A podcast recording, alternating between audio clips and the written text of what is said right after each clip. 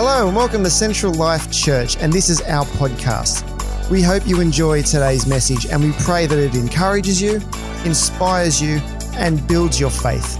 Enjoy the message. Good morning, church, and it's Keith here again. Welcome to Central Life TV. This morning, I thought I might talk a little bit about servant leadership and what that is and what it looks like and also what Jesus meant by he was talking about leaders. When Jesus, Yeshua the Messiah, taught us how we should lead as servants of the Most High God, many have, have not held to the teaching but have become lords instead of servants of his people. I say that in all humility. I understand that many leaders out there trying to do the right thing, but there's also many people who are using it as a way uh, to be somebody, um, to have authority and power and honor. And that's, of course, not what Jesus intended. So open your Bibles, if you would, to Matthew uh, chapter 20 and verse 20, and we're going to read through to 28 in the Amplified Bible today. Verse 20 Then Salome, the mother of Zebedee's children, James and John, came up to Jesus with her sons and kneeled down in respect, asking a favor of him.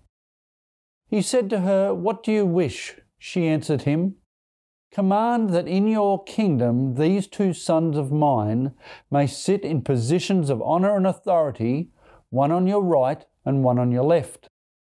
But Jesus replied, You do not realize what you are asking. Are you able to drink of the cup of suffering that I am about to drink? They answered, We are able. He said to them, you will drink my cup of suffering, but to sit on my right and on my left, this is not mine to give. But it is for those for whom it has been prepared by my Father. And when the other ten heard this, they were resentful and angry with the two brothers. But he, Jesus called them to himself and said, you know that the rulers of the Gentiles have absolute power lorded over them, and their great men exercise authority over them, tyrannizing them. It is not this way among you. Whoever wishes to become great among you shall be your servant. And whoever wishes to be first among you shall be your willing and humble slave. Just as the Son of Man did not come to be served, but to serve, and to give his life as a ransom for many, paying the price to set them free from the penalty of sin. These guys had no idea what they were asking, church. And Jesus put it to them that, you know, you've got to become the servant of all. Jesus, with great compassion and wisdom, tried to explain this to them. But they were so enamored with the thought of position, honor, and authority that they really missed the question Are you able to take this cup?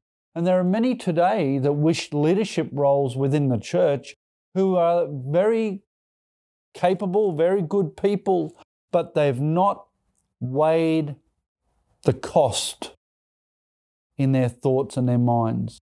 They think that it might give them something, it might give them an authority, that it might make them something, it might give them a sense of fulfillment. When none of those things are important, we are simply to become the servant of all. For people who desire to go into leadership uh, in church contexts the wrong way, it will either bite them and or the people that they are there to lead. And that was never the, the desire of God for leaders in His church. We are here to seek the welfare and the benefit of everyone. And when you start exalting men above uh, where they ought to be placed, that becomes idolatry because you're worshipping a man rather than God. Church, you have no covering above you other than Christ Jesus. I'm not above you and I'm not below you in the Lord. We walk together as one in Christ. I'm not here to lord it over you, coerce you. My whole purpose is to point you to Yeshua, Jesus, the Messiah. And He is the Savior of the world. If you desire the office of an overseer or a bishop, Paul writes, You desire a good or noble task. 1 Timothy 3 in the International Version says, Here is a trustworthy saying Whoever aspires to be an overseer desires a noble task. So I'm not saying don't desire leadership within the church. Your church leaders need you, but they need people who are willing to lay down their lives and their own desires in order to serve the people for which Christ died. The early church had the same issues, you know. People were trying to rise up and become something and, and to be honored and be glorified and to be exalted and these are not the things that we as leaders, church leaders, should aspire to. We should aspire to being the humble servants of our Lord Jesus Christ and to lead his people and point his people towards him. Church, again, you do not need a man over you to, to lead you in Christ. We can point you in the direction but your salvation belongs solely between you and Jesus. Get into your Bible, start reading it, find out the truth for yourself. You know, most of the words that Jesus spoke in my Bible are written in red. So I know the ones that he spoke or the ones that God spoke. They are important words to know. But as leaders, if you want to lead in the church of God, if you want to be a servant of the Most High God? Friend, give up yourself, give up your desires, give up your will, give up your purpose, and take upon him yourself his will, his purpose, and his desire. So I really encourage you to get into your Bible.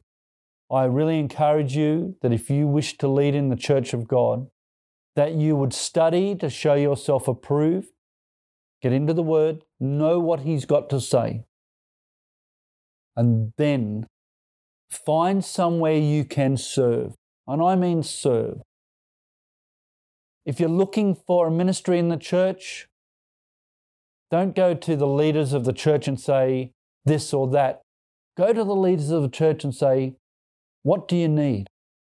How can I help? That will bless them greatly, no doubt. And it will also bless you. And so we need to submit ourselves humbly to leadership, of course. And I don't mean that you should be lorded over or controlled or manipulated or coerced. None of those things. Out of a willing and a humble heart, ask Jesus, Lord Jesus, how can I help my local church? How can I make a difference in my community? How can I make a difference in my neighborhood? And let Him lead you. I really do desire for, for leaders in our churches to become humble, submitted servants of His people. And I've said this uh, to my friends, you know, I, my greatest desire is to become nothing that I might gain Christ. And I know that that sounds odd and strange, but I know that if I serve Him and serve Him alone, that those deep desires in my heart, which are still there, of course, that if it's in His will, if it's in His purpose, those things will come to pass. And if not, then I know that He has my good in mind and that all things work together for good. So it will work out okay. And I'm happy with that. I rejoice in that. God bless the leaders and the uh, pastors and the ministers and the priests and the other types of overseers and deacons who watch these meetings. God bless you for your service. God bless you for how you serve His people selflessly and with, with um, great passion and zeal. God bless you for those things. And for those who desire those things, the church needs workers. The church needs people who are willing to put their hands to the plough, as it were, and plough the field. It's not fun ploughing the field often, it's hard work. The rewards are eternal, and that's really important. So, God bless you, church. Have a fantastic week, and I'll see you next time. God bless. Bye. Thank you for listening, and a special thank you to those who give generously to help us continue this ministry. To support us, visit us on the web at www.centrallife.com.au or at the PayPal link in the description. To find out more about us, follow us on Facebook and you can also find us on YouTube. We'll see you next time.